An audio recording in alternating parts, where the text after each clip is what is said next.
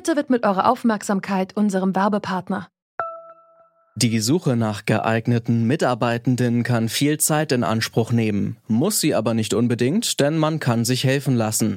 Zum Beispiel mit den Premium-Stellenanzeigen von Indeed, denn damit wird eure Stellenanzeige in der Suche sichtbarer und Bewerberinnen und Bewerber werden schneller auf euch aufmerksam. Indeed schenkt euch jetzt 75 Euro Startguthaben für eure Premium-Stellenanzeigen. Klickt dazu auf den Link in den Show Notes. Es gelten die AGB. Und auch wenn äh, diese politisch motivierten Straftaten nur knapp ein Prozent der gesamten Straftaten umfassen, äh, sind diese Zahlen doch sehr beunruhigend. Es gibt äh, klare Verrohungstendenzen in unserem Lande. Das hat der Bundesinnenminister Horst Seehofer im Mai gesagt, als er die Fallzahlen der politisch motivierten Kriminalität für das Jahr 2020 vorgestellt hat. Und die haben gezeigt, so viele rechtsmotivierte Straftaten wie vergangenes Jahr hat es in Deutschland noch nie gegeben. 24.000 waren das. Mehr als jedes zweite politisch motivierte Delikt wurde 2020 von Rechtsextremistinnen und Rechtsextremisten begangen. Rechtsextreme, antisemitische und rassistische Angriffe gibt es in Deutschland also immer mehr und deswegen ist der Rassismus auch ein Thema, dem sich die Parteien vor der Bundestagswahl ausführlich widmen.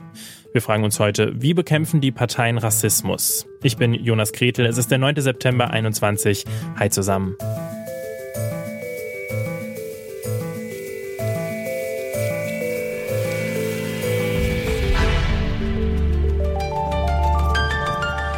Zurück zum Thema. Ein kurzer Hinweis, bevor wir ins Thema einsteigen. Wir haben mit den Jugendorganisationen von FDP, Grünen, Linken und SPD gesprochen. Mit der CDU ist allerdings kein Interview zustande gekommen. Jetzt aber zurück zum Thema. Rassismus, das ist etwas, das in Deutschland bekämpft werden muss. Da sind sich alle Parteien einig. Der Raum, der dem Kampf gegen Rassismus in den einzelnen Wahlprogrammen eingeräumt wird, ist aber unterschiedlich groß. Vielleicht ein kleines Beispiel. FDP, SPD und Union, die erwähnen das Wort Rassismus in ihren Programmen vier bis sechs Mal. Bei den Grünen sind es knapp 30 Erwähnungen und bei den Linken sogar an die 50. Gut, Worte zählen sagt jetzt erstmal nichts über die Qualität der Inhalte aus. Also schauen wir mal genauer hin. Wie wollen denn die einzelnen Parteien das Problem konkret und effektiv angehen?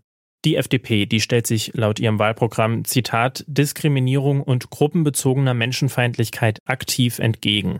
Rechtsextreme Vereinigungen müssten konsequent verboten werden, die Beobachtung von Gefährderinnen und Gefährdern müsste intensiviert werden. Und die Sicherheitsbehörden, die sollten sich in Zukunft besser um den Schutz besonders gefährdeter Gruppen und ihrer Einrichtungen kümmern. Allerdings müsse man auch genau dort, nämlich bei den Behörden selbst nochmal genauer hinschauen, wenn es um das Thema Rassismus geht. Das sagt der Vorsitzende der jungen Liberalen, Jens Teutrine.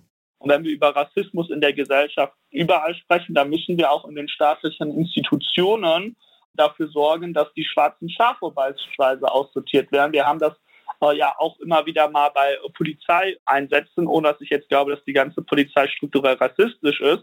Aber da muss der Staat handlungsfähiger werden und äh, schlagkräftiger. Dafür brauche es eine unabhängige Behörde, die für interne Ermittlungsverfahren bei der Polizei zuständig ist. Das geht übrigens weit über die Forderungen im FDP-Wahlprogramm hinaus. Dort steht nur, dass sich die Partei für einen sogenannten Beirat innere Führung einsetzt, der unter anderem Fehlverhalten von Beamtinnen und Beamten aufklären soll. Kommen wir zur SPD. Die fordert genauso eine unabhängige Beschwerdestelle, wie sie Jens Teutrine gerade erwähnt hat. Und die SPD will auch präventiv handeln und setzt auf mehr Beratung, mehr Fortbildung und gute Arbeitsbedingungen, um rassistischen Denkmustern im Polizeialltag entgegenzuwirken. Außerdem sollen rassistisch motivierte Straftaten konsequenter erfasst und geahndet werden. Wie das genau passieren soll, erwähnt die SPD in ihrem Programm allerdings nicht. Die SPD fordert außerdem eine, Zitat, kritische Auseinandersetzung mit der kolonialen Vergangenheit Deutschlands. Das müsse zum einen im Geschichtsunterricht passieren. Und dann, glaube ich, muss man einfach auch sehen, was diese kolonialen Strukturen auch bis heute noch in der Art, wie Wirtschaft weltweit passiert, für Auswirkungen haben. Also wir brauchen definitiv auch dort die Übernahme von Verantwortung. Wir können nicht immer uns rühmen, dass wir Exportweltmeister sind, aber nicht gucken, was das eigentlich in anderen Teilen der Welt macht. Also von daher ist das einerseits auf Aufarbeitung, auf Erinnerungskultur gerichtet, andererseits aber auch auf konkretes wirtschaftliches Handeln. Da könnten wir jetzt noch über das Lieferkettengesetz zum Beispiel sprechen, was ein erster Schritt ist, da auch Verantwortung zu übernehmen. Das sagt Jessica Rosenthal, die Vorsitzende der Jusos.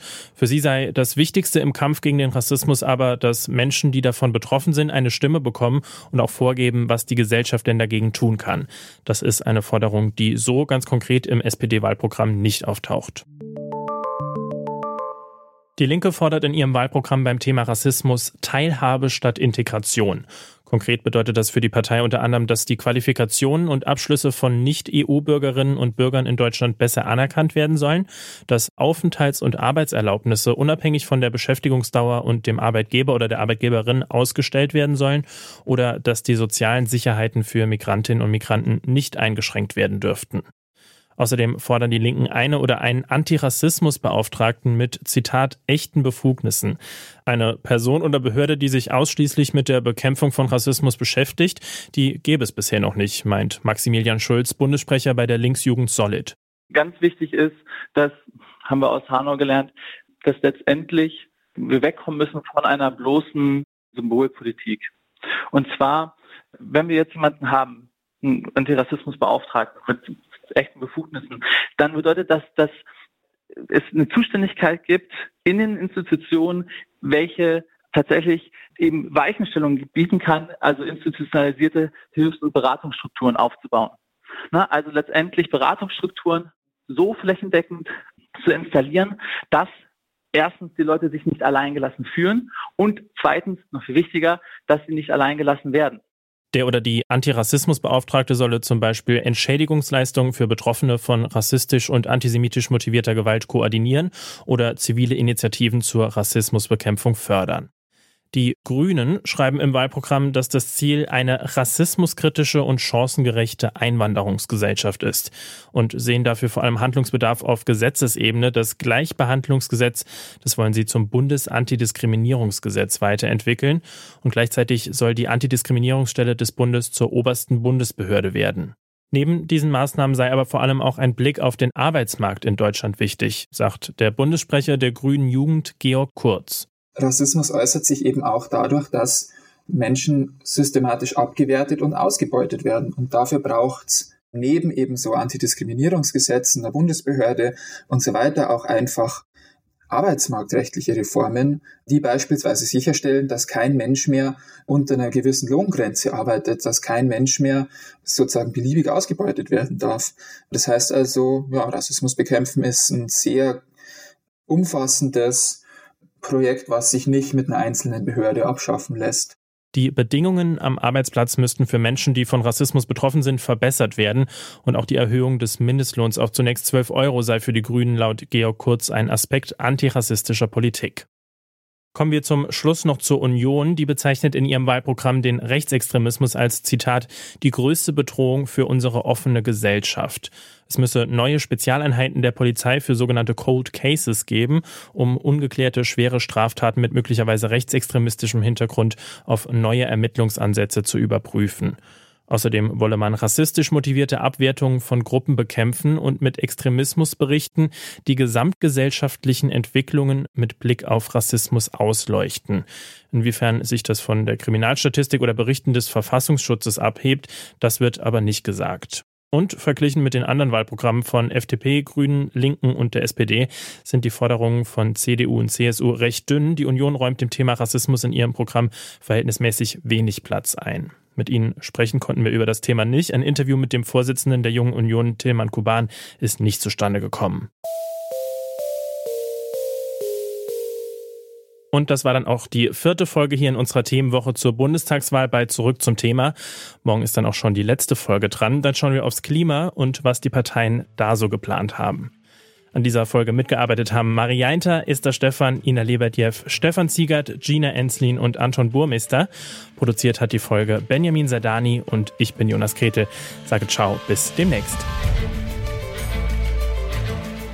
Zurück zum Thema vom Podcast Radio Detektor FM.